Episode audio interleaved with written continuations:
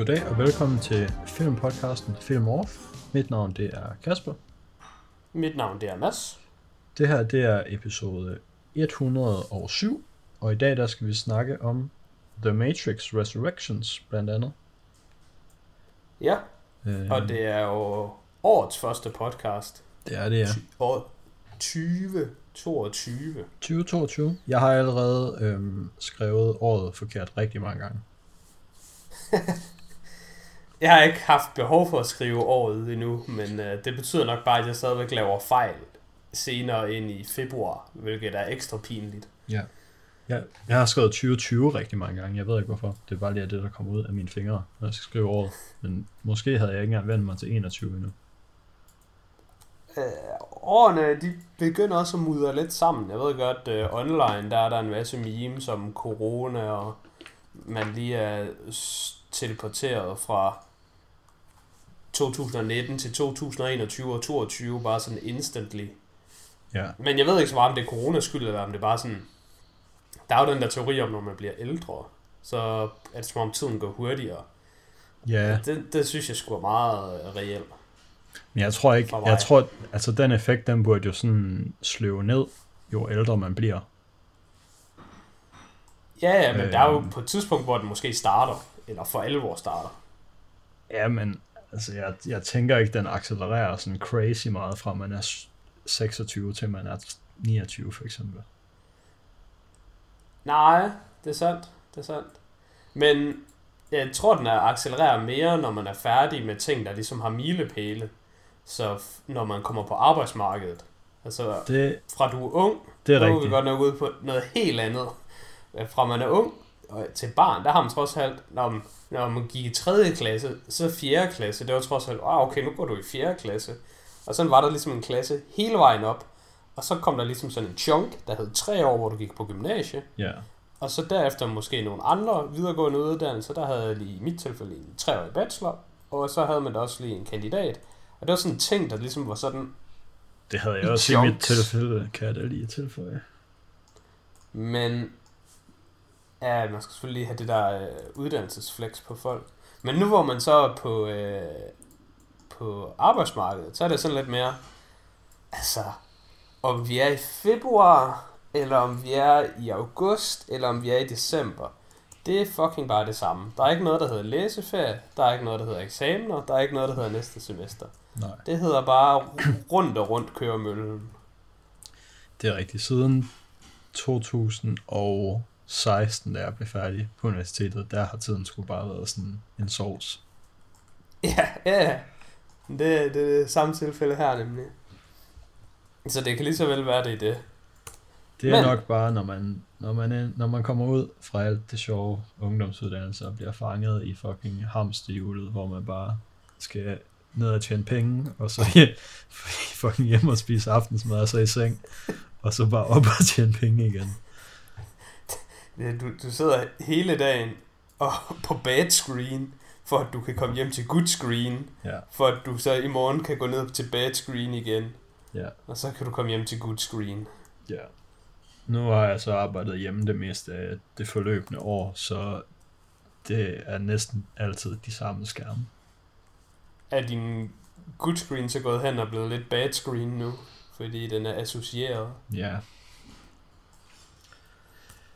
Det er egentlig øh, slet ikke det, vi skal tale om i dag, men alligevel sådan lidt, lidt filosofisk, så jeg føler ikke, at vi er sådan way off the mark i Nej. forhold til øh, Matrix The Resurrection, som vi jo skal tale om. nej, det, det er sådan lidt derovre, ja. Ja. Vil, øh, vil du bare, skal man sige, tage den der øh, instruktør og karakterer? Øh, For vi har Det- også lidt det talt om godt. måske, at, at have nogle lidt kortere episoder, så jeg ved ikke, om du er off den slags. Nej, det kan vi godt. Så du, du kan lige give en proper introduction. The Matrix Resurrection er jo, øhm, man kunne forestille sig en reboot, fordi reboots er ekstremt øh, populære for tiden, men det er det ikke. Det er en øhm, straight efterfølger til Matrix 1-3. Øh, Ja. Og kunne i princippet bare have heddet The Matrix 4. Øhm, men Er det toren det, man kalder canon? Er det ikke det, det man vil kalde det, når noget er sådan inden for... Øh... Jo, det vil man måske. Øhm, og øh, den er instrueret af Lana Wachowski, som er en af Wachowski-søstrene, som var, I, ty- I 2022, så er det Wachowski-søstrene ja, de var Wachowski-brødre, dengang de instruerede Matrix-filmene, men det er de øhm, begge to stoppet med at være efterfølgende. Og der er også øh, mange hypoteser om forskellige øh, symbolik og diverse i de her film er, er tegn på det ene og det andet med øh, at være utilfreds med de, sin identitet og alt sådan noget. Mm. Altså en ting, man sådan set kan sige, øh, altså så gammel er Matrix jo heller ikke. Hvornår er det den første herfra? Sådan midt 90'erne, ikke? Ah, slut. Slut 90'erne? Ja, Den får 99 vi tror jeg. Ja, 99, ja. Så, altså, 21, 22 år gammel film. Øh, shit, det er sgu da 22, 23 år. Damn. Der lavede jeg allerede fejlen. Right. Øh, så jeg, jeg føler måske på en måde, at der er lidt for meget at sige, at den var forud sin tid, fordi så gammel er den jo heller ikke. Men noget, jeg synes, der er lidt bemærkelsesværdigt ved nogle af de første Matrix, det er, at det kan godt være, at Neo er hovedpersonen, og han er sgu bare en cisgender straight white male. Men der er også stærk kvindelig øh, karakterer med i øh, filmene. Ja. Og det har jeg egentlig synes var sådan ret fedt. Jeg synes uh, Trinity, Mm. hun er et, et fint eksempel på, at man godt kan have en, en god, stærk kvindelig karakter, uden at det bare betyder, at hun bare skal være sådan toxic. Ja. Det, øh, Det kommer godt til at på have det, hvor du taler om, øh, om det der med, at de var trans. Og nu skal jeg passe på at sige, for jeg bytter altid om på det. Trans kvinder. Er de trans kvinder? Ved du hvad? Fordi jeg, Det ved jeg ikke. Det tror jeg jeg. bytter altid rundt, når, når det hedder... For mig så siger jeg altid bare mand til kvinde, eller kvinde til mand. Ja. Det, det, det, det er nemmere for mig at forstå, fordi hvis man siger trans kvinde, det synes jeg ikke betyder noget. Fordi er det så en kvinde, der er transformeret ind i en mand? Eller, at, altså, det, det betyder ikke noget for mig. Ja. Det er en trans kvinde. Jeg ved sgu ikke, hvad der, hvad der er slut af starten der. Nej. Øh, men, men i hvert fald ja. De, øh, de har haft et lille et lille reboot dem selv, instruktørerne. Ja. Hvis, øh, hvis det var den segway, du var ude i. Øhm, ja, og det er jo så kun en af dem, der har valgt at komme tilbage og arbejde på den her film. Øhm, Ja. Man kan... Øh, ja, det, det kommer vi lidt ind på senere. Øhm, hvad, hvad de sådan måske har syntes om at skulle det. Men øh, ellers tilbagevendende, så er der jo øhm, hovedpersonerne Keanu Reeves og Carrie Ann Moss, som spiller Neo og Trinity. Mm. Og så er der jo også, øh, ja, så er der Jada Pinkett Smith, som er en af de der rebeller, eller hvad Ja. de nu er, i de Ja, originale altså. film. Ja. Og det tror jeg egentlig næsten, det er det. Så har vi nogle tilbagevendende karakterer, som har fået nye, nye skins. Ja. Der er også, øh, er der ikke også både Agent Smith og den originale Morpheus med i filmene, sådan i form af sådan decideret klip fra nogle af de tidligere film. Jo, Jeg synes, man ser nogle... det tror jeg. Ja, jeg ved ikke engang om rigtigt, om jeg vil kalde det for flashbacks, fordi det føles ikke som om det er flashbacks. Øh, det Nej, føles altså, mere bare som Der er på et tidspunkt en scene, hvor de bare er inde i en stor biograf, hvor en af de gamle film kører. Ja, Øhm, ja, der tænker jeg bare på, kan vide, om de er med, fordi...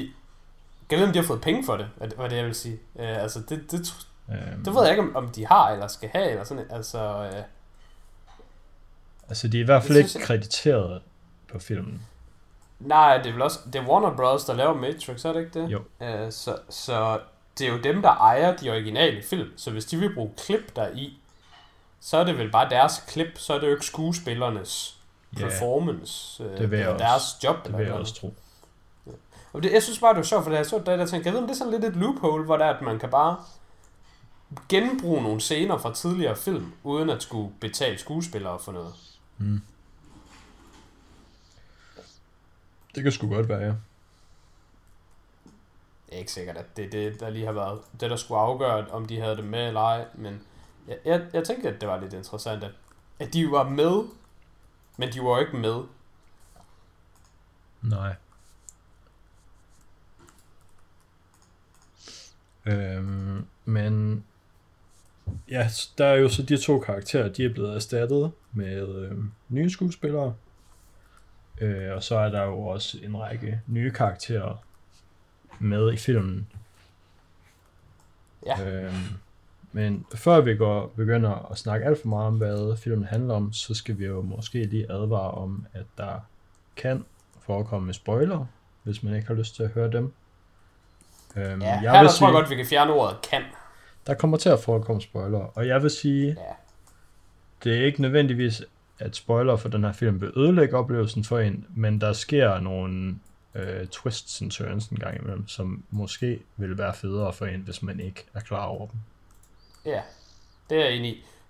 Men der kan også godt, jeg synes godt, man kan sige, at den kan også godt være lidt Fight Club-agtig, ved at jeg kunne forestille mig, at det var en film, hvor der er, at hvis man så den på gentagende views, Mm. eller hvis man øh, altså bare vidste, hvad den handlede om til at starte med, så kunne Ja. man sikkert kigge efter nogle clues Det- tidligere i filmen Det kunne sagtens som man vil fange. Men med det sagt, så synes jeg nok stadig, det er bedre, at man bare ser filmen spoiler frit. Og så hvis man synes, den er rigtig fed, og virkelig er... Så tror jeg, det, det, er en, det er en af de film, der giver noget at gense.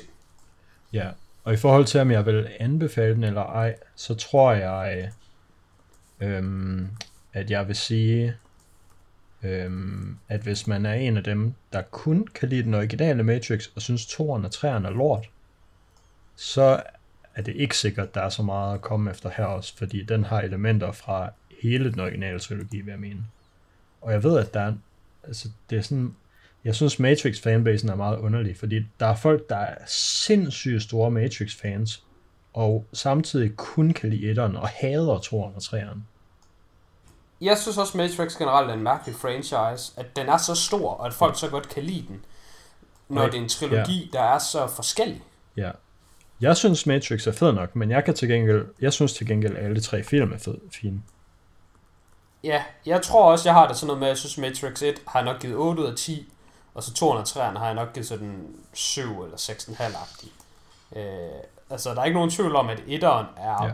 bedst, fordi den også har, altså det er jo den, der ligesom bringer hele universet i gang, og 203 er egentlig bare sådan lidt actionfilmagtig. De, de bringer ikke rigtig noget nyt på bordet.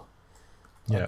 Det, der kan du nok ret i, at der er øh, træeren let tager bidder af det hele, fordi den bringer netop Firen. noget nyt på bordet. Right. Den, øh, den, kan, den kan godt føles lidt etteragtig. Faktisk, jeg tror faktisk, jeg synes, den minder mere om etteren, end om nogle af de andre.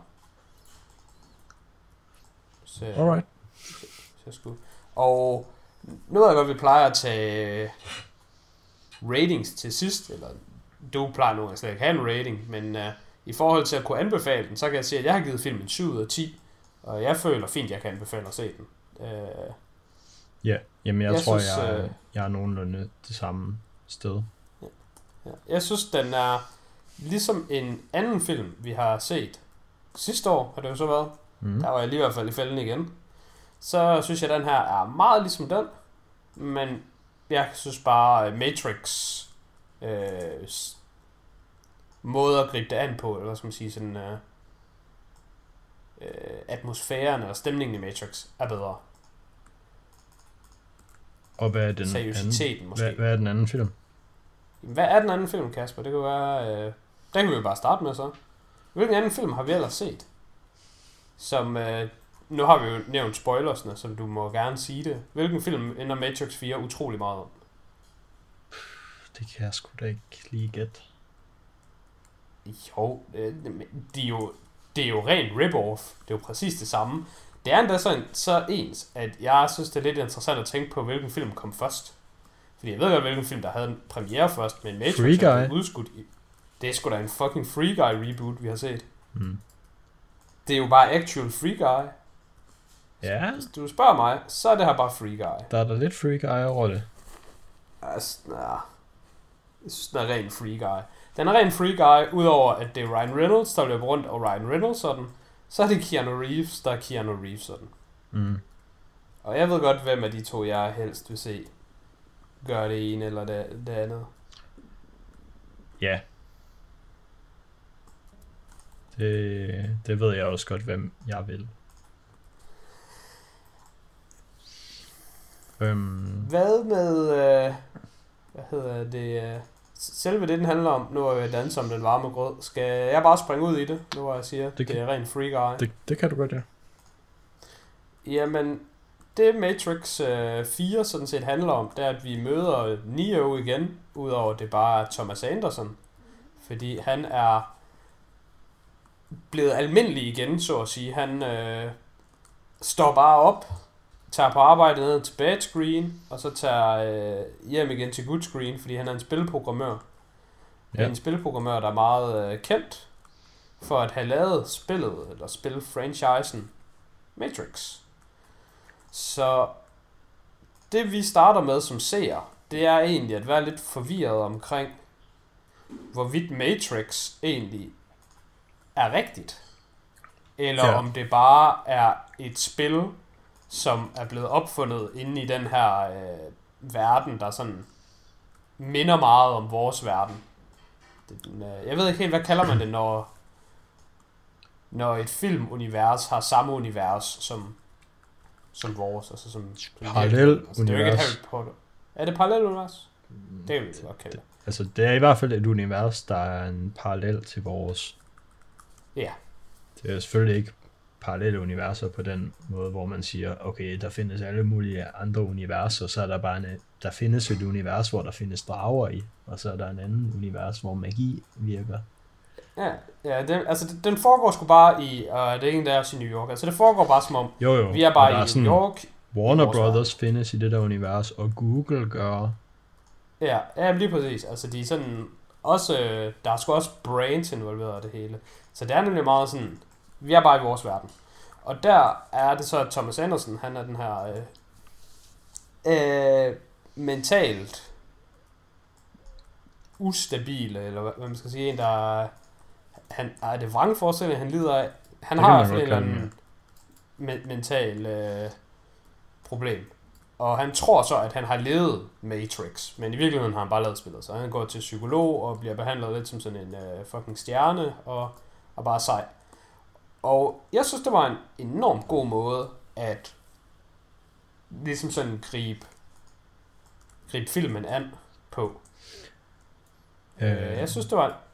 Ja, altså, jeg var bekymret for, at det bare ville være, at, at de ting, som Neo havde fået at vide der, de bare var rigtige. At Okay, så, så var det bare, så var Matrix bare et spil, og så var de første tre film, det var bare noget inde i et spil, som Thomas Anderson havde programmeret.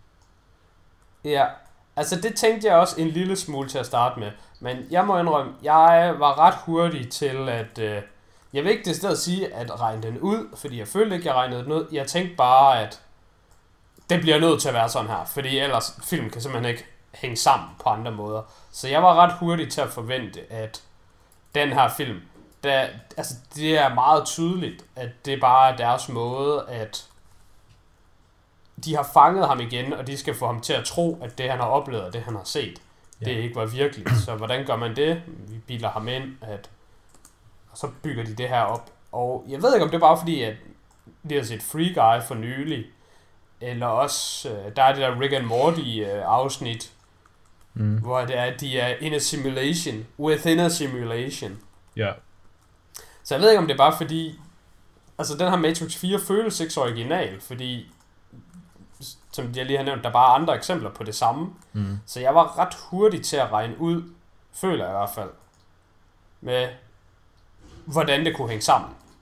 Og det kunne jeg godt lide. Jeg synes også, det var næsten den eneste måde, man kunne gøre det på. ja. Altså, jeg, jeg gik også helt klart ud fra, at det var det, der var tilfældet, men jeg var bare bange for, at det ville være det andet, fordi det synes jeg ville være forfærdeligt. Ja, ja. Altså, det er jeg enig i. Jeg tror bare slet ikke, jeg overvejede det, fordi jeg tænkte, det kan det jo ikke være.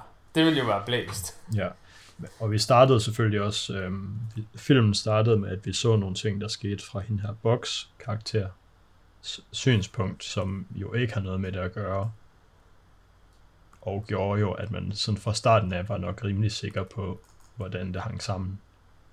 Ja. Fordi vi allerede havde set nogle af dem, der interagerer med The Matrix udefra, før vi bliver introduceret til, hvordan øh, Neos tilværelse er i dag.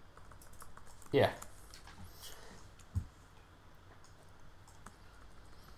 Så jeg ved ikke, hvor meget mere det til at skulle gå i. Jeg synes mere, sådan, det interessante, det var ligesom at vide, universet er, at han tror, han er derinde, og så vågner op. Fordi så derefter, så, så pivoter lidt tilbage til Matrix 1-agtigt, hvor der er, okay, men nu Neo, han er vågnet op, Ja, og så han ved, han er i The Matrix, og der vil han gerne ud af. Så, så kører møllen lidt rundt igen. Ja, det synes jeg var en, var en rigtig god måde at gøre det på, at de ligesom havde en simulation within a simulation. ja. Jamen, det, det synes jeg også, ja. Øhm, Fordi Ja, hvad? noget, man jo kan sige til Matrix 4, Mm.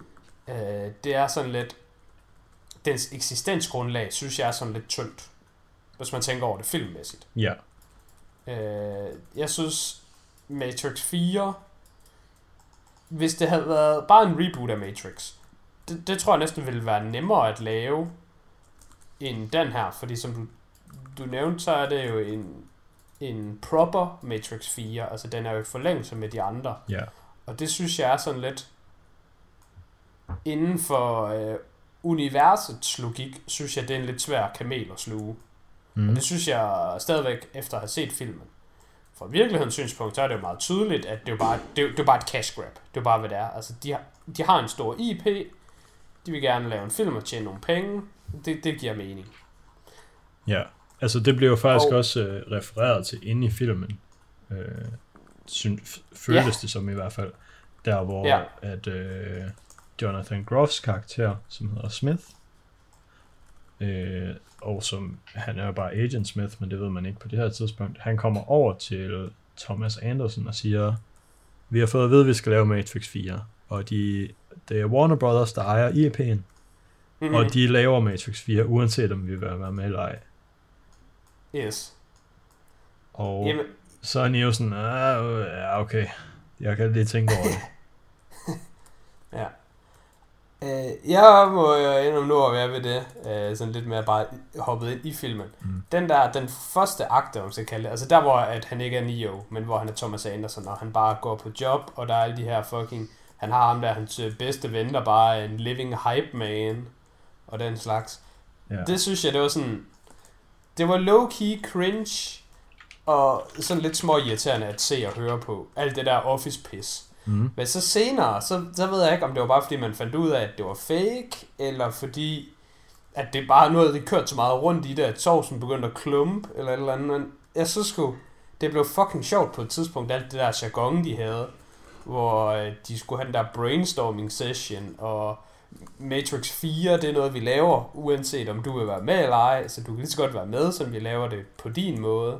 Altså Ja. ja. sådan, jeg ved ikke, om man decideret vil sige, at det var meta eller noget, men det blev sådan... Jeg synes bare, det var... Altså, jeg synes, det føltes meget sådan meta, og meget som sådan en wink-wink til folk, der sådan, Ja, altså sådan, til, som sådan en slags fourth wall break, men uden at der er nogen, der direkte snakker til kameraet og siger, her er what's Ja. ja. Jamen, det synes jeg nemlig også. Og det synes jeg generelt er sådan lidt... Øh. Og jeg ved ikke, hvorfor det lige pludselig ændrede sig for mig, men på et tidspunkt, der gik det fra, at jeg bare synes, det var irriterende og lamt og cringe, til at jeg faktisk bare sad og grinte. Jeg synes, nogle af de ting, de sagde, de var sådan fucking sjove, fordi de var så åndssvage. Mm. Mm. Så det var bare så... Det var sådan lidt ligesom Jonah Hills karakter i... Øh, hvad hedder det? Don't look up. Don't Look Up. Jeg skulle Ja, faktisk lige til det at det- sige, at ham der Jude, øh, som er Keanu's hype man, han er sgu da bare en budget Jonah Hill. Jamen lige præcis, men han var bare sådan rigtig, yeah bro, come on guy, I fuck some shit up, uh, sygt gnarly bro, og sådan, det det synes jeg sgu, det var... Jeg synes, jeg synes til at starte med, der var det fucking lamt. Og så blev det bare pisse sjovt at some point. Ja. Og der er jo også, de kommer lidt mere, øhm, de, de graver lidt mere ned i det, kan man sige, ved en af de scener, hvor han er ved psykologen, hvor at psykologen siger til ham sådan noget, at det var, det var et angreb på dine følelser, at du fik at vide, at du skulle vende tilbage til det der og sådan noget. Ja. Det- Ja, da vi nævnte, eller da du nævnte øh, de tilbagevendende skuespillere, Mm. og nogle af de nye, der synes jeg lige, at du øh, missede en, en af de helt store stjerner. Der er jo ham, der spiller terapeuten. Er han med i de gamle? Nej, nej, men han er jo en af de nye Åh, men karakterer. jeg, jeg nævner slet ikke nogen af de nye. Okay. Okay. Så kan vi jo nævne ham nu, Neil Patrick Harris. Mm. Jeg ved forresten ikke helt, hvor du står på ham, men sådan min godt feel fortæller mig, at ham kan du ikke sådan specielt godt lide. Jeg synes, han er fin nok faktisk. Ah, okay. Øhm, Jamen. Jeg har ikke set ham som skuespiller i særlig mange film, faktisk. Øh, slet ikke sådan Nej. seriøse film. Jeg, jeg har set ham i den her, så er han med i Gone Girl. Ja. Og der synes jeg, han gør det godt i begge. Jamen, jeg har det på samme måde. Jeg synes, øh, jeg, jeg synes det, det var overdrevet at sige, at Neil Patrick Harris, han reddede Matrix, eller bare Matrix. Fordi jeg synes, øh, både filmene var gode uden ham, og man skal sige. Men, jeg synes virkelig, han var en standout deri, og jeg tror også, det var hans rolle. Jeg synes virkelig, han var, øh, han var virkelig, virkelig solid. Jeg guess, han også har en medium-rolle i Starship Troopers, som jeg også synes var fed nok. Ja, den har jeg faktisk lige set uh, her i... Ja, det var vist i november, hvor jeg så den. Mm. Uh, den holder op. Starship Troopers, den er legit.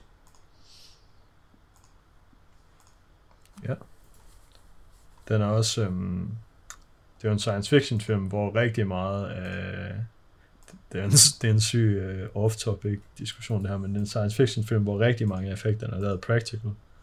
Så den ser ikke forfærdelig ud i dag. Mm. Ja. Mm.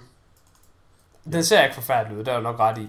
Det men den ser mærkelig ud, men det kan, det kan nok lige så meget bare være selve designet. Men jeg tror, alle de der aliens, det er sådan nogle dukker, eller hvad det nu, hvad du nu vil kalde det.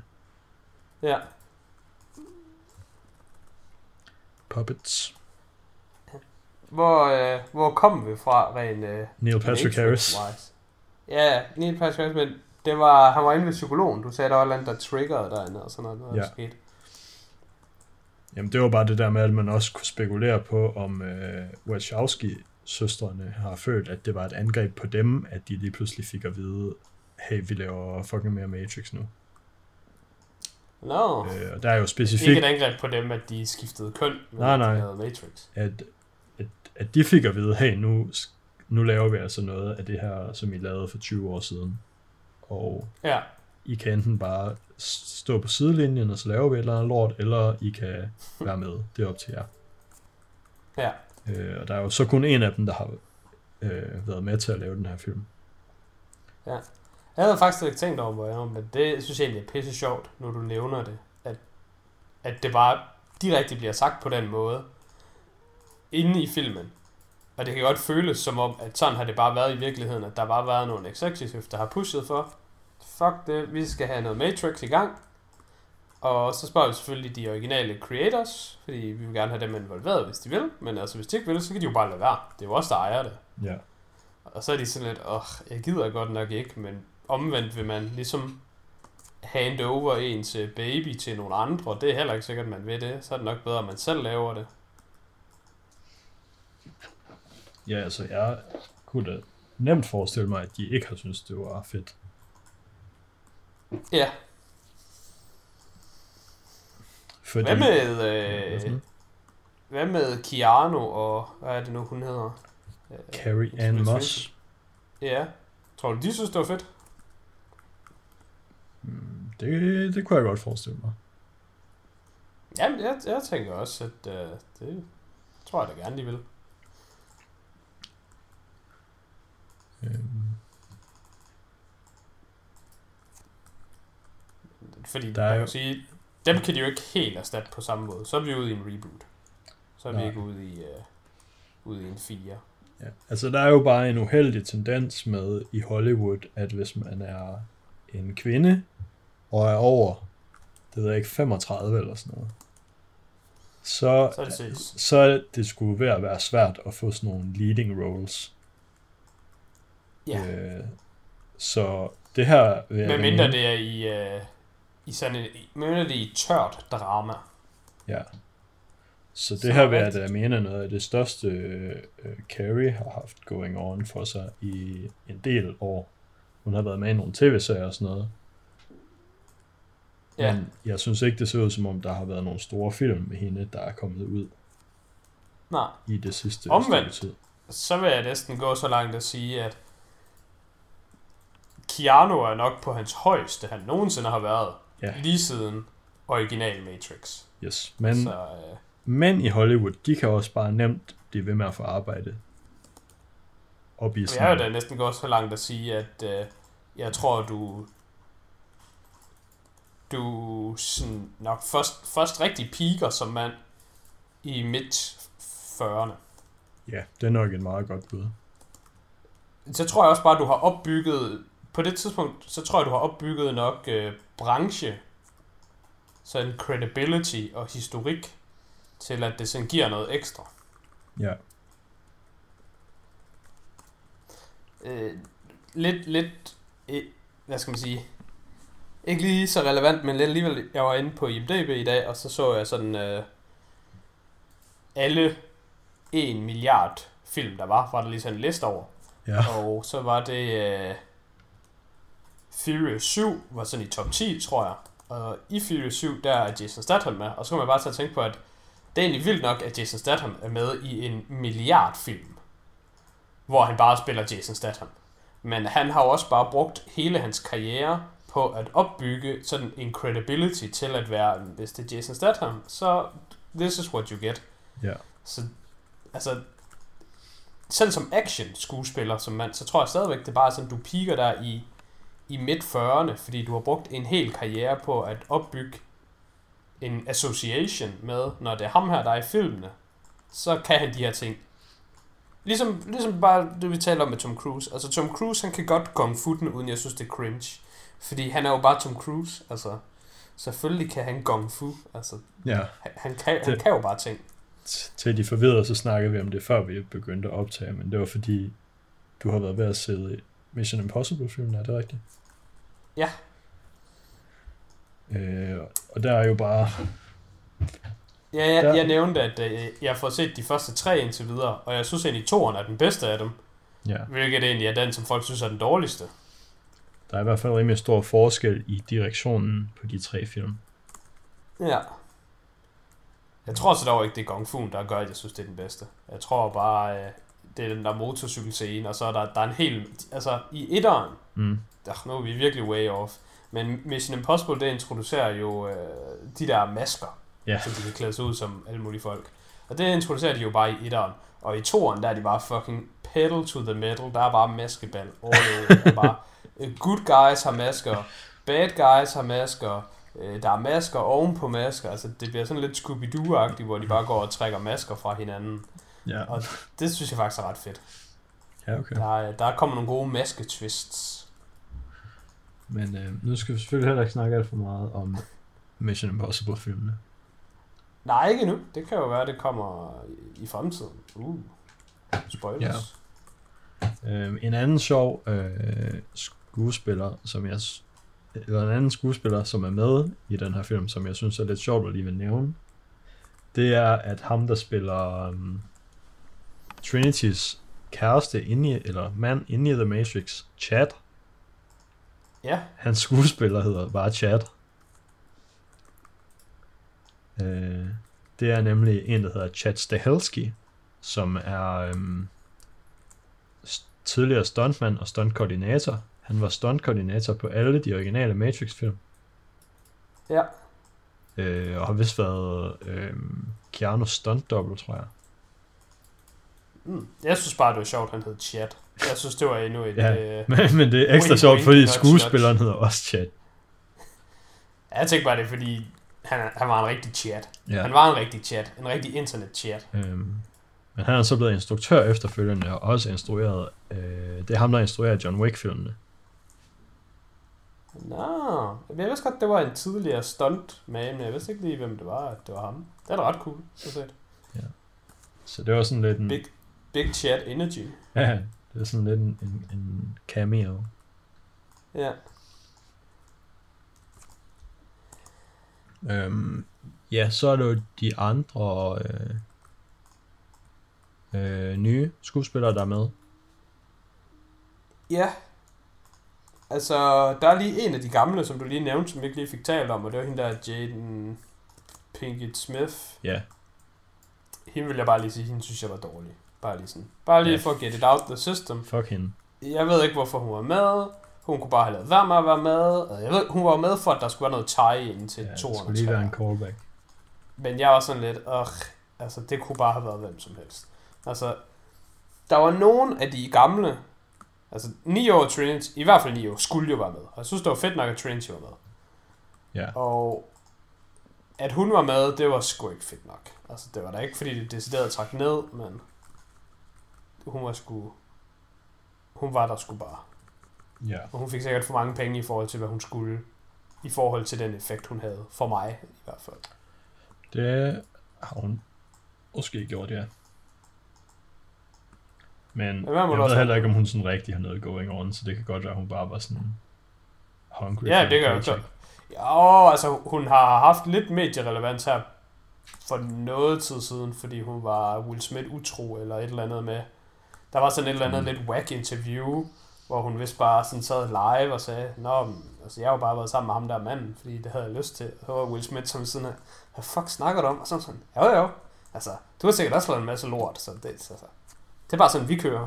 Så, så sidder Will Smith sådan, og så sådan, hvad fuck siger du? Agtigt ud i ansigtet. Ja, okay. Der ved jeg i hvert fald, hun fik noget, noget, noget PR. Jeg ved ikke, om Mm. det var god eller dårlig PR, men hun blev da relevant for 5 minutter. Al PR er god PR. Spørg selv øh, Simon Spies. Ja, så tror jeg, du har ret i. Hun, har, hun har, kunne, skulle næsten bare have fundet på at tage rollen, bare for øh, lowest wage, bare for at få noget, øh, noget spotlys igen. Ja. Så er der jo øhm, så er der reboot-karaktererne. Der er øhm, Yahya Abdul Mateen, den anden, som spiller øh, rebootet Morpheus. Og så er der Jonathan ja. Groff, som spiller den rebootede Smith. Hvad synes du om dem? Ham, der spiller den rebootede Smith, han er straight guess. Jonathan Groff Men... er fucking nice. Men med det sagt, så synes jeg også bare, det er ærgerligt, fordi ham, der spiller den originale Agent Smith, Hugo Weaving er også fucking nice. han er fucking nice, og ham vil jeg virkelig gerne have haft tilbage. For det føler jeg, det vil, det vil også bare have givet endnu, me, endnu flere dimensioner til historien, med at de har jo, hvad hedder det, øh, altså de har jo prøvet at putte Neo og Trinity tilbage ind i The Matrix. ja. Men der er jo intet andet i The Matrix fra de originale end dem. Og det synes jeg bare sådan lidt... Jeg synes, det kunne have været sjovere, hvis Agent Smith var tilbage, og så var Agent Smith, han var bare hans chef. Fordi så, så er det som om os som seere, vi er in on it, men vi ved, at Neo ikke ved det. Men det vil selvfølgelig også være en spoiler. Nej, vil det det? Nej, det kunne de stadig godt forklare med øh, det der... Øh, at psykologen bare vil sige, "Nå, men det er Ja, fordi, de personer, du kender fra real life, har du puttet ind i Du din, har øh, bare lavet din onde chef til skurken i dit spil. Ja, lige præcis. Altså, det er nok også fordi, at øh, den originale Agent Smith, han er så gas. Men jeg må indrømme, jeg synes, det var meget ærgerligt, at han ikke var med. Mm. Og jeg synes, det var semi-ærgerligt, at Morpheus ikke var med. Men, men den var sådan mere til forladelig, synes jeg. Også fordi han var uden for universet. Jeg synes virkelig, at den originale Agent Smith manglede, fordi det virkede bare som om, han skulle have været med inde i den Ja. som du siger, sådan, den onde chef var ham, du ligesom baserede din, øh, dine modstandere på. Og sådan noget. Altså, jeg, jeg følte, han manglede, må jeg indrømme. Ja. Jeg ved ikke, om det bare er sådan klassisk at være en sokker for nostalgi, men jeg synes også, øhm, altså Morpheus, den nye Morpheus, han havde nogle fede callbacks til den gamle, hvor den nye Agent Smith, han ikke havde helt så mange af den slags ting, hvor man sådan kunne tænke, mm, nå ja, det er den samme karakter, fordi det her, det her. Men den nye Morpheus, ja. han havde de der, hvor han sådan sagde, kom ud ind på lokum, og så sagde han den der replik, som den gamle siger, og så skulle prøve, så Ja, prøve at det være var, helt det var sej. fucking sjovt. Ja. Ja. Og så er det sådan, ah, det lyder ikke så fedt, når man siger det ude på et lokum. Hvis det kan være, det var måske, jeg tror måske, det var lige der omkring, hvor at det begyndte sådan at slå over for mig, hvor det var, jeg synes, de der, alle de der, alt det meta-humor og sådan noget, som de også har haft going on tidligere inde på den, i den der brainstorming session, det, det har måske været der omkring, hvor det sådan slog over for mig, at okay, nu tingene bare grineren, i stedet for at være cringe og lamme og tryhard. Ja. Jo, den originale Morpheus, han føltes som en væsentligt bedre tie-in. Eller den nye Morpheus føltes som bedre tie-in, end uh, den nye Agent Smith. Ja. Og det vil jeg sige, det er jo bare, det har ikke noget at gøre med skuespillerne. Nej, nej, altså, de Fordi, snakker også lidt om det i, hvad hedder det, uh, i filmen med, at Agent Smith, han er jo sådan lidt undercover, eller hvad man skal sige. Altså, det kan også være, det er meningen, at han ikke skal være så genkendelig. Altså, Ja. Der er jo sådan et helt subplot. Det, det kan være, at vi skal ind på det her, når du er klar til at skifte emne. For den kunne jeg godt høre dig. Jeg kunne godt tænke mig lige at høre dig forklare jamen, øhm, det ja. er lidt til mig Ja, også. jeg er klar. Hvad, hvad er det for et subplot? Der er jo det der med, at i løbet af 1, 2 og 3, der hvor Neo han bryder fri, Ja, og sådan får de der superkræfter og kan flyve i Matrixen. Altså der, hvor han ligesom kan read the code. Ja. Der taler den nye Agent Smith om, at der skete et eller andet med, at han blev linked med Neo, eller sådan et eller andet, da deres ting entwined, så skete der også noget for ham. Altså han, han blev også påvirket, ligesom Neo blev påvirket. hmm. Korrekt?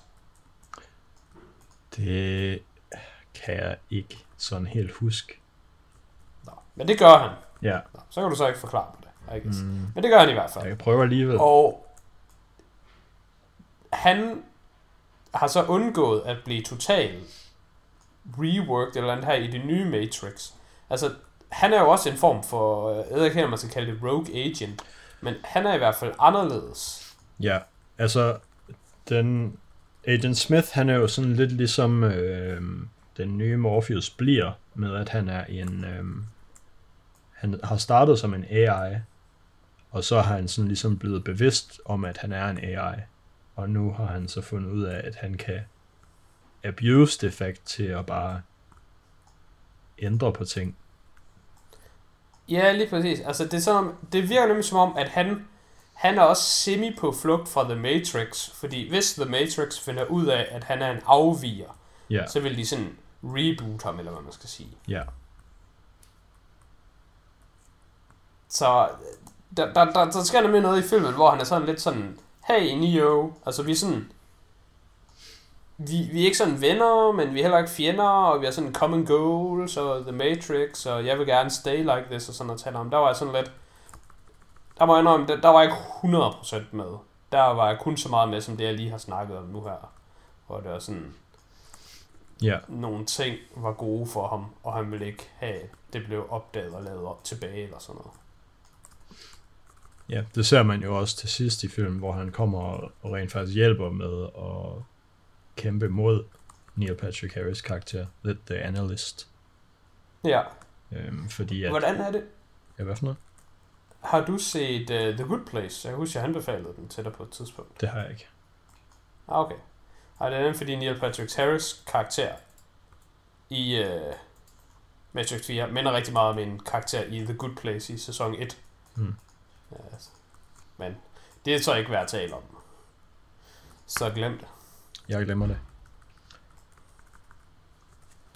Men øh, der til sidst får vi jo også indtrykket af, at øh, ja, netop at Agent Smith gerne vil have, at tingene inde i The Matrix bliver ved med at være, som de er. Ja, Fordi- ja, han er nemlig ikke interesseret i en reboot, fordi så bliver han sådan en factory resetter. Ja, Eller præcis. Sådan, man lige skal tænke det. Det er jo det er faktisk... Øh, Agent Smith er faktisk mere ligesom øh, Ryan Reynolds karakter i Free Guy, med at han er noget computerkode, der er blevet self-aware. Ja, det kan du have ret i. Men det var simpelthen... Ja. Jo. Det var, det var mere bare selve worldbuildingen. Jeg synes, der var sådan freaker-agtig. Altså det der med, at Ja, vi har et, et spilunivers, som nogen tror er virkelighed, men det er ikke virkelighed, og så vågner de op fra det. Og der er du egentlig ret i, det er jo mere Agent Smith end det er Neo. så man ser det hele fra sådan en lidt anden vinkel. Ja.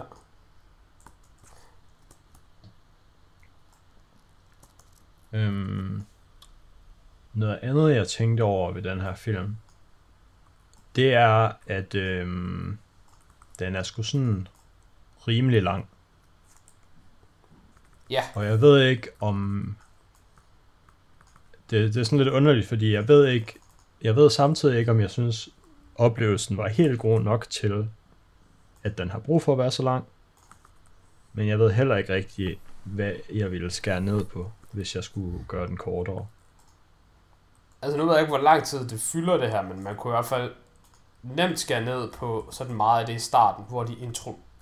Altså, der hvor de opbygger den der øh, illusion. Ja, Men man kan sige, payoffet ved den er jo også, at der kunne sidde sådan nogen som dig, var sådan lidt, er, er det her virkeligt? Altså, gør de, gør de virkelig det her? Fordi for mig var det jo sådan lidt, jeg vil ikke sige, at det var spillet tid, fordi jeg sådan synes, at det var fint at se, men jeg var aldrig et sekund i tvivl om, at på et tidspunkt så vågner han op, og der er det bare en simulation, inden en simulation, så de kunne godt have skippet hele den der brainstorming session, for eksempel. Altså, de, de kunne have skippet rigtig mange ting i akt 1, og så bare have hoppet hurtigere hen til, at altså, hele Neil Patrick Harris' karakter skal jo stadigvæk introduceres, og det skal Trench's karakter selvfølgelig også, men ham, uh, Budget Jonah Hill guy, Hmm. mange scener med ham, tror jeg godt, de kunne have sparet væk øh, tidsmæssige årsager. ja.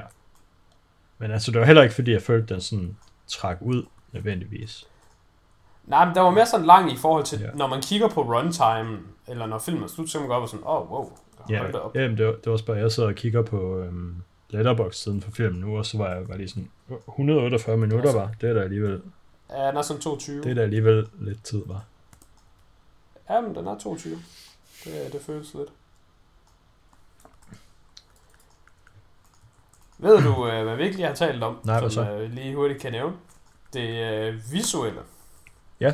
Og i den forbindelse, der kan jeg jo også lige plukke, at øh, jeg har købt nyt fjernsyn for noget tid siden. Ja, Nu har jeg haft det i lidt over en måned, og det må jeg indrømme, at det er jeg så godt nok fucking glad for. Sådan virkelig glad for. Og sådan, jeg sidder også bare, øh, bare i går, når jeg bare ser ting mm. øh, på stream, og bare så tænker, hold kæft, hvor er det bare fedt øh, at se ting på det her fjernsyn. Øh, jeg har købt et 65 tommer OLED LG fjernsyn. Og ting ser sgu bare sindssygt fed ud på det fjernsyn. Øh, især jo mørkere der er i rummet, så øh, når jeg trækker gardinerne for om aftenen, så ser billedet derpå ser fucking nice ud. ja. Og det, det- den her film, den så også sindssygt vild ud. Og det, der imponerer mig, det er, at altså, det er jo bare et, det er jo bare et almindeligt fjernsyn, jeg har. Altså, det er jo ikke et eller andet fucking sindssygt dyr og et state of the art. Jeg det er lidt... Altså OLED er sådan high-end i tv og stadig. Ja, det er, men det, det, jeg synes bare, at det er vildt, hvor godt det ser ud af, at jeg var bare på mit, øh, og det er jo bare et smart tv, så HBO-appen er bare inde i det, så man kan bare streame direkte. Og bare, når jeg streamer direkte på fjernsynet, og jeg har en skød internetforbindelse, så tænker jeg bare, at det er vanvittigt, hvor godt tingene ser ud, og hvor smooth det kører. Ja. Og nu kan jeg huske, købte du samme fjernsyn, samme model? Eller hvilket Nej, jeg har et Philips. Men samme størrelse, samme også OLED. Og så OLED. Ja. Og det er egentlig noget, vi ikke sådan rigtig har talt om. Hverken på podcasten eller udenfor. Men hvor tilfreds er du med dit fjernsyn? Meget. Ja, du sy- synes du ikke også, det er fucking mindblowingly fedt? Jo. Jamen, det, det synes jeg nemlig også, der er. Og så det tager også bare, de få lyttere, vi nogle gange har, de kunne også bare lige få, få sådan den seal of approval for os begge, at et 65 tommer OLED, det er godt nok fucking fedt at se ting på. Ja, Og altså det er bare en, det er bare en kæmpe upgrade fra at have sådan et, mit gamle tv, det var et 55 tommers 4K tv, som er fint nok, men det var bare sådan et øhm, standard LCD skærm, eller LED skærm, Ja, ja det jeg, jeg, jeg tror ikke helt, man forstår det, får man sådan en oplevelse. Ja. Altså, jeg synes, at det er... Altså, jeg ved ikke, om det er bedre kvalitet end biografkvalitet, eller dårligere, eller det samme, men op i min hjerne, der føles det sådan lige så godt. Ja. Altså, det, det føles... Altså, det kan vise, dit tv kan givetvis vise højere kontrast, end en biografprojektor kan. Så forskellen på det allerlyseste, der er på skærmen på et givet tidspunkt, og det allermørkeste, den Ja. ja. kan være højere på dit tv. Jamen, det er nemlig sådan, at nu, øh, nu hvor jeg ikke kan tage i biografen, så nu hvor jeg har købt mit nye fjernsyn, så er det faktisk ikke, jeg er ikke så ked af det længere, og- at jeg ikke kan tage biografen, sådan kvalitetsmæssige årsager. Nej, Så det jo, værste er vel bare release datesene nu. Ja, det, det er release datesene, og så også sådan stemning. Og jeg ved godt, det, det er jo både på godt og ondt, fordi man kan også sidde i biograf, hvor man sidder ved nogen, der larmer, eller nogen, der lugter, eller nogen, der er nederen, eller man er i en dårlig sal, og sådan nogle forskellige ting. Min, Men jeg ved, at mine forældre har fortalt, at de var i biografen en gang, hvor der var nogen, der sad og læste underteksterne op for deres børn. Ja, det er heldigvis aldrig sket for mig. Det, altså, det er jo ikke sådan nogle ting, man savner. Jeg tror overall, tror, det er net positivt at have home streaming i en biografen. Ja. Men vi nævnte også det her i en tidligere podcast, men for eksempel da man så uh, Endgame, Mm. så den der hype-scene, der var uh, biografen losing their mind. Ja. Og når jeg engang kommer til at skal se uh, Spider-Man No Way Home, der ærger jeg mig over, at jeg kommer til at se det i biografen.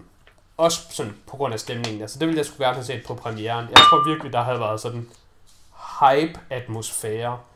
Og, og det, det misser man selvfølgelig lidt ud på derhjemme.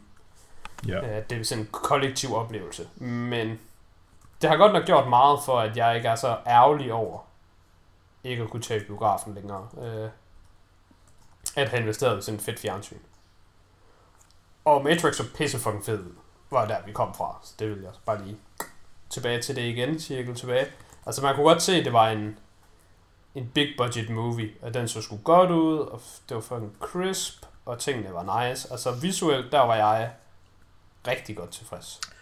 Ja, det er sjovt, fordi jeg læste faktisk, jeg læste en Reddit-post, før jeg så den, hvor der var nogen, der sagde, de spurgte bare sådan noget, hvorfor er den nye Matrix-film så grim? Altså, den er sådan dårlig, den er grimt filmet, og fight-scenerne er dårlige, og sådan noget. Så det tænkte jeg meget over, mens jeg så den, men jeg synes, altså der var jeg bare sådan, er jeg, er jeg fucking dum, eller hvad? Jeg synes jo, den ser fin ud. Er der, er det, fatter jeg ikke ting. Men jeg synes sgu bare, den så fin ud, så jeg ved ikke helt, hvorfor, at jeg, Det, dem på den der Det- det post, der- de synes, den var så grim.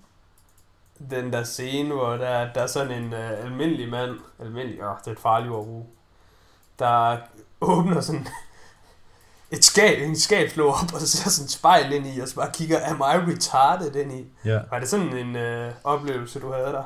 ja, det var sådan lidt sådan, jeg havde det, fordi at jeg kunne jo læse ud på nettet, at der var nogen, der synes den var sådan, altså dårligt, Grim og dum og dårligt dårlig. instrueret og dårligt teknisk. Ja. Og det lagde jeg sgu ikke rigtig mærke til. Altså inden, øh, inden vi kommer for godt i gang med den snak, så vil jeg bare lige starte med at melde ud.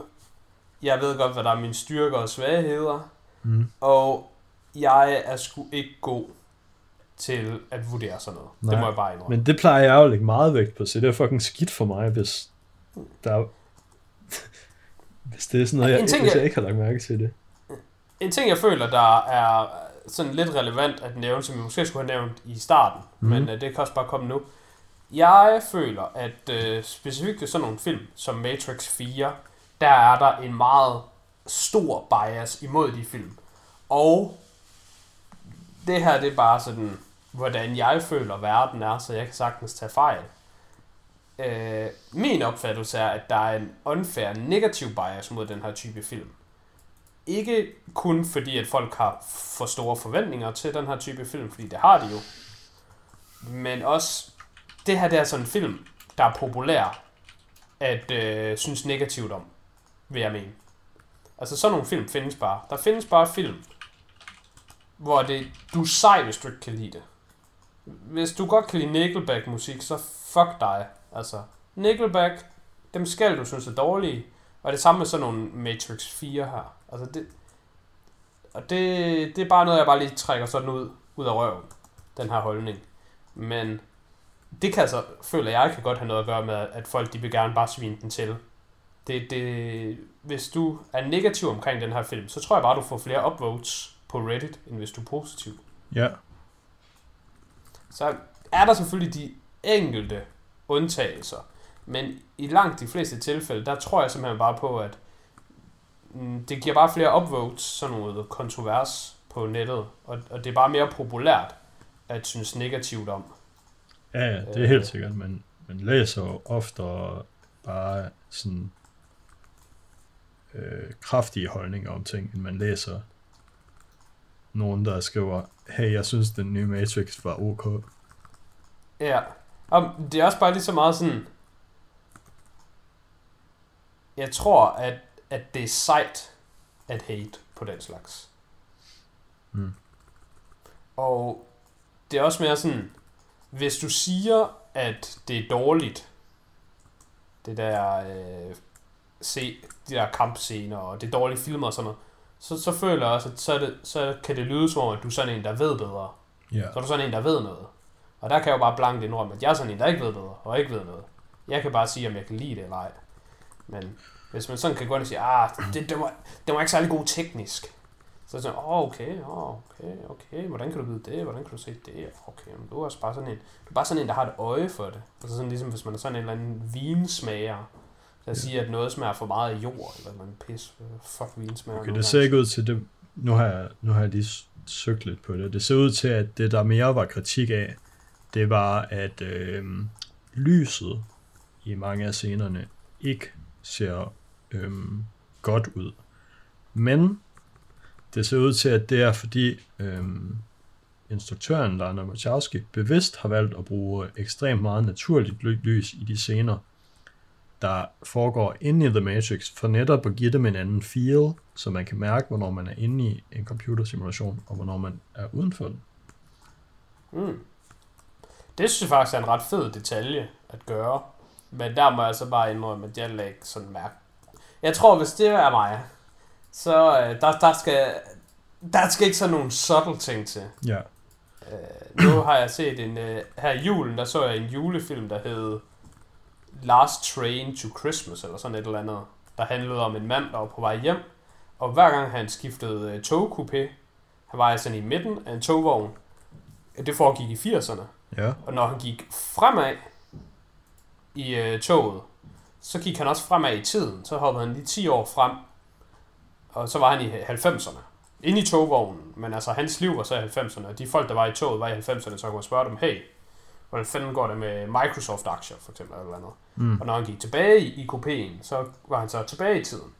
Og den måde, de havde lavet det på, det var, at det skiftede sådan, altså når han var i 80'erne, så var det sådan en kasse format, Ja. og det var sådan mega synth i farverne, og når han var ude i fremtiden, så var det sådan widescreen og mm. virkelig high definition, og det var mere grainy tilbage i tiden.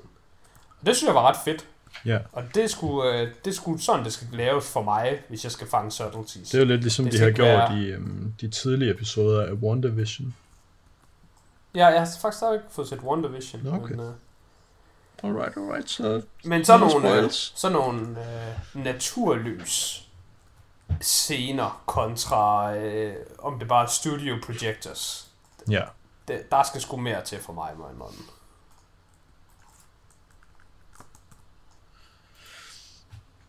Det kan godt være, det også skal for mig. Det var derfor, jeg bare ikke opdagede en skid.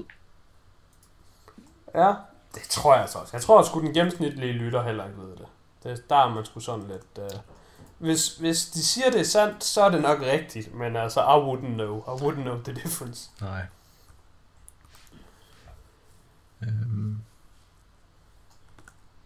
Men vi har jo egentlig... Hvad synes du egentlig, Ja, hvad for noget? hvad synes du egentlig om filmen? Bare sådan overordnet set. Øhm, altså, faktisk så synes jeg, at øhm, det var sådan lidt underligt plottet. Øhm, Ja, Det var sådan, det føltes som en high stakes movie, men det der foregik var ekstremt low stakes. Det eneste der, det de egentlig gjorde, det var jo, at Neo han redde Trinity. Og så Ja. var der lige pludselig en masse folk, der gerne ville hjælpe ham, som egentlig ikke havde noget forhold til Trinity. ja. Altså man kan sige, du har lidt ret i med high og hvordan det føles. Jeg så også sådan et interview øh, med Keanu Reeves, hvor han sagde, at han havde snakket med nogen. Og der var så, øh, skulle så forklare instruktørens barn om Matrix. Mm. Og så forklare han det der med pillerne, og om man vil være i den virkelige verden eller ikke være. Og så havde den her teenage, øh, jeg kan huske en dreng og pige, så var sådan lidt, why do you care? Why do you care if it's real? Altså, kan du ikke bare leve in the matrix, og så bare have det her fede liv? Ja. Og der kan man faktisk have tænkt på, at jeg synes, de havde... Øh, havde de ikke skudt lidt forbi målet, altså selve Matrixen? Fordi hvis det nu var mig, der Ja. var i Thomas Andersons sko, Ja, så kan jeg da godt forstå, at man vil bryde ud. Ja, altså han havde det jo ret fedt derinde, men hvorfor havde de ikke bare givet ham et, et fucking rockstar life? Altså hvorfor var han ikke bare sådan fucking rig? Hver gang han gik ud på gaden, så var der bare damer, der hang op og ned af ham. Og altså hvorfor, hvorfor var de ikke bare sådan virkelig hamming it up med at Ja. have det fedt? Altså jeg vil, jeg må bare indrømme, jeg vil hellere leve den fucking fedeste simulation overhovedet mulig, end et eller andet real life, hvor man bare er lønslave. Synes så, mit liv er ret godt, men uh, jeg vil mene, det applier jo nok til en rigtig stor del af verden. Altså, ja, forestil dig bare alle, der bor i, i ikke Danmark, og ikke sådan... Danmark er jo et not sted at leve, øh, sådan på verdensplan. Ja. Så jeg kunne bare ikke forstå, altså hvis, hvis de gerne vil have, at han skal være i den der, øh, hvad hedder det, simulation, hvorfor sørger de så ikke bare for, at det var totalt hjernedødt godt for ham at være derinde? Altså, at han bare var en, en living god. Ja, ja, altså det er lidt underligt, men altså, man kan måske forklare det med, at det synes de, de skulle finde på et eller andet, hvor at han kunne have oplevet The Matrix, uden rigtig at have oplevet det, og så var det det her med, at det var et computerspil, han havde lavet. Og så synes de ikke, det var realistisk, at øh, han skulle være en fucking rockstjerne for lavet et computerspil. Ja, ja, Men Altså- man kan jo sige, han kunne godt bare, de kunne godt bare have fundet på, at i stedet for, så var han en skuespiller, der havde været med i Matrix-filmene, men det er måske, så bliver det måske for meta, det ved jeg ikke. det, var, det er også bare, det det var noget, jeg kom til at tænke på i går, da jeg så, jeg så Shrek 3 i går. Ja. Og i, i Shrek 3, der skal Shrek ud og hente en arving til tronen. Og Arthur, og den her Arthur tronarving, han er, han er totalt ukendt. Der er ingen, der ved, hvem han er. Så filmen handler om, at han skal tage ud og hente ham her, Arthur, bringe ham tilbage og gøre ham til konge. Mm. Men der tænker jeg bare, i virkeligheden kunne han jo bare gå ned fucking nærmeste landsby og bare spørge en eller anden knægt, hey, vil du være konge? Og så kan knægten bare sige, ja, jeg skal nok til mit navn Arthur. Og så ingen ville vide bedre. Og så slog det mig bare, at det med at være royal og det med at være konge, Mm. det er jo bare noget, vi kollektivt er blevet enige om. Hvis Ja. alle i verden, de bare begynder at sige nu, okay, Mads, du er konge. Du er konge af verden. Alle mennesker, jeg går hen til, de gør, hvad jeg siger. Og folk vil uopfordret komme hen og cater til my needs. Mm. Altså, hvis alle i verden bare er enige om, at jeg er konge, så er jeg jo konge. Det er jo bare noget, man bare... Folk skal bare blive enige om, at jeg er det. Så han, han kunne godt have været et eller andet i filmen, føler jeg.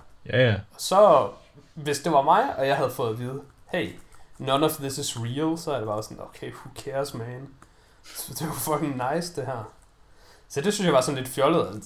Altså, jeg ved ikke, om, jeg ved ikke, om man decideret skal kalde det et plot hole i filmen, for det var det jo ikke. Men jeg, jeg, jeg følte, at det var sådan lidt en goof fra sådan Matrix' side. De kunne bare have gjort sådan, at han aldrig havde lyst til at forlade The Matrix. Ja. det er rigtigt. Mm, jeg tænkte lige på et eller andet, men så tabte jeg tråden. Jamen, jeg kan heller ikke huske lige, hvordan jeg kom ind på den her, men det Ja. var sådan en af de plot holes, jeg synes, der var i filmen. Ja. Der er jo en teori om, at øhm, den verden, vi lever i, er en simulation. Altså den, vi to, Ja, ja, også masser af Kasper, Ja. lige nu er i gang i. Ja. Fordi Ja. teorien, den går... Er det bare en teori, der har eksisteret siden den originale Matrix, eller hvad? Nej, nej, det ved jeg ikke. Den er gammel, tror jeg. Teorien det går den på... originale Matrix også. Teorien går på, øh, om du... Om, for, hvis du for, forestiller du dig nogensinde, at man vil kunne opfinde en computer, der er kraftig nok til at simulere vores liv. Altså, Øh, tror du på noget tidspunkt ude i fremtiden, at computere vil blive gode nok til, at de kunne simulere det, der er going on lige nu for os? altså for, he, for hele verden på samme tid, eller bare sådan, at jeg personligt vil kunne gå ind i en eller anden arcade altså, og få en ting over hovedet. i, og så, i princippet ville det nok være godt nok bare kunne simulere dig. Og så er jeg bare en del af din simulation, I guess. Ah, ja, okay, det er selvfølgelig ret interessant. Så det du tænker på, øh, det er den der øh, Rick and Morty, uh, An Entire Day at uh, Blitz and Chips. Ja, Hvad fanden er det nu, han er? Han, Men- han er Roy eller sådan et eller andet. ja. Om det er muligt. Tror du på, at det nogensinde vil blive muligt ude i fremtiden? Altså, du lægger jo meget tryk på nogensinde. Ja, ja. Og det, det, det er svært at sige, om noget nogensinde kan være muligt. Men som udgangspunkt vil jeg sige nej. Nå, okay. Men hvis, Men... Hvis man tror, at det nogensinde vil blive muligt, så er chancen for, at det, den, det man lever lige nu, er en, sim- er en simulation, der bliver simuleret af nogen ude i fremtiden, hvis computer er blevet gode nok til at gøre det. Den er sådan uendelig stor. Ja, men jeg har et counter-argument til den logik. Mm. Fordi hvis du tror på, at det nogensinde kan være muligt at rejse i tiden, Ja, så ville det jo allerede have været sket. Fordi så ville dem i fremtiden jo bare kunne rejse tilbage i fortiden. ja. Så så kan det aldrig nogensinde være. Så kan man aldrig nogensinde rejse i tiden. Nej, nej, Men. men Eller også kan man rejse i tiden, men de har bare, altså... det kan bare være, at der er sådan nogle timecops, hvordan- der sørger for, at folk ikke får ja. får tidslinjen op. Ej, jeg, jeg, jeg, ved ikke helt, jeg ved ikke helt, om jeg tror på simulation. Nej, Men okay. altså, det er da et interessant nok emne, fordi så kan man da sige, at hvis jeg lavede en simulation, så ville jeg ønske, at jeg lavede en federe simulation. Men Ja. det kunne være, at det ikke var realistisk. Men under alle omstændigheder, om man tror på teorien eller ej, eller hvis man tror på teorien, så skal man, så skal man jo stadigvæk leve sit nuværende liv, som om at det ikke er en simulation, fordi at du har jo kun det. Ja. Så- hvis jeg, på et, hvis jeg på et tidspunkt beslutter mig for, jeg lever i en simulation, så kan jeg jo ikke bare sige ud i luften, Nå, jeg der har kører simulationen, jeg har regnet det ud, nu må I gerne tage mig ud. Nu vil jeg gerne ud i virkeligheden. Det kan jeg jo ikke gøre. Det var om sådan en Reddit-post, hvor jeg bare har læst nogen, at der, der er bare nogle mennesker, de siger sådan, når de er alene med deres hund eller kat, så siger de til den, okay Bjarne, jeg ved godt, du kan snakke, du kan bare sige noget nu, eller sådan et eller andet lort, bare for at se, om de en eller anden dag fanger deres hund til at kunne tale. Mm. Og jeg bare tænker, hold kæft, nogle mennesker er godt nok fucking blæst. Men det er vel lidt det samme der, du kan bare, en gang imellem, så kan du bare lige sige ud i rummet, ah, jeg har regnet ud, det er en simulation. Ah, okay. Ja. Ah, okay. Jeg prøver igen i morgen. Vi har været ret rundt omkring, og øh, tiden den er godt nok øh, gået meget, kan jeg egentlig se på... Øh, Ja, jamen, vi har jo egentlig også øh, allerede sagt, hvad vores ratings til filmen er, så det er ikke fordi, jeg har særlig meget mere, jeg gerne vil ind på egentlig. nej, altså, hvis jeg skulle lige øh, prøve at samle mine tanker op sådan lidt hurtigt, så øh, kan jeg sige, jeg synes Neil Patrick Harris' karakter var sindssygt for en god dag. Mm. Jeg synes, jeg vil ikke det sted at kalde det for et subplot, men der var et eller andet going on med ham Agent Smith, der kunne nogle ting og gerne ville hjælpe og var sådan lidt, hey, min fjendes fjende er min ven og sådan noget. Ja. Det, det synes jeg kun, jeg fangede sådan halvt. Mm. Øh, der ved jeg ikke, om det var mig, der ikke fulgte ordentligt med, eller bare mig, der er dum, eller hvordan det lige var. Men der var et eller andet der, hvor jeg føler, jeg missede noget. Og det, det synes jeg var sådan lidt ærgerligt. Det er ærgerligt at sidde med den følelse, fordi så har man jo netop indtrykket af, at der ja. var noget, der ikke blev forklaret ordentligt nok. Det er rigtigt. Man har mere følelsen af, at der var noget, der ikke blev forklaret ordentligt nok, end det var mig, der misforstod det, fordi så er det jo min skyld, i stedet for deres skyld. Så ja. det er bedre, at det er deres skyld. Men ellers så synes jeg, det var en ret underholdende film. Ja, jeg og, synes også, det var en fin efterfølger. Jeg synes, øhm, alle de nye... Jeg vil gå og sige, Hvad for noget? jeg synes, det var en, en, en rigtig god efterfølger, som i, i starten der spurgte jeg dig om, hvad du synes om den som eksistensgrundlag. Ja. Og jeg vil gå så langt at sige, at hvis du bare accepterer, at den her film, den eksisterer bare som den gør, kun som et cash grab. Ja. Så synes jeg, den har gjort rigtig godt. Men hvis man skal være sådan, hvorfor eksisterer den inden for Matrix-verdenens synspunkt, så er den sådan medium minus. Sure. Fordi deres forklaring, det er jo det der med, at specifikt når Neo og Trinity, de er hooket op i samme simulation i nærheden af hinanden, Ja.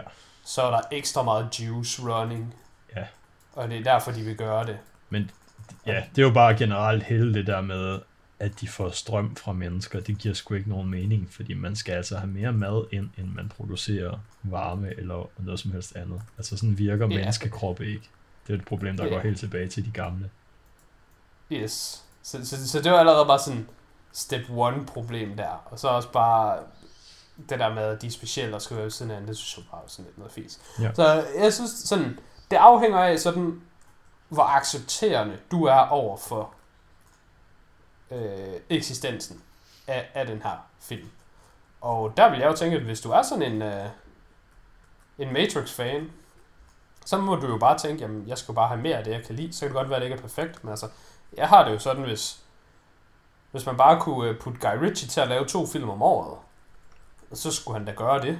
Altså, så kan det da godt være, at de ikke alle sammen er bangers, men altså selv når han laver noget sådan medium, så skal jeg jo stadigvæk bare have det i mit face. Ja. Så, så sådan vil jeg jo tænke, at der er nogen, der vil have det her med Matrix. Men jeg tror, du har ret i det med, at Matrix-fanbasen er lidt underlig. Fordi hvorfor er, hvorfor er man Matrix-fan, når der findes tre film, men du kun kan lide etteren?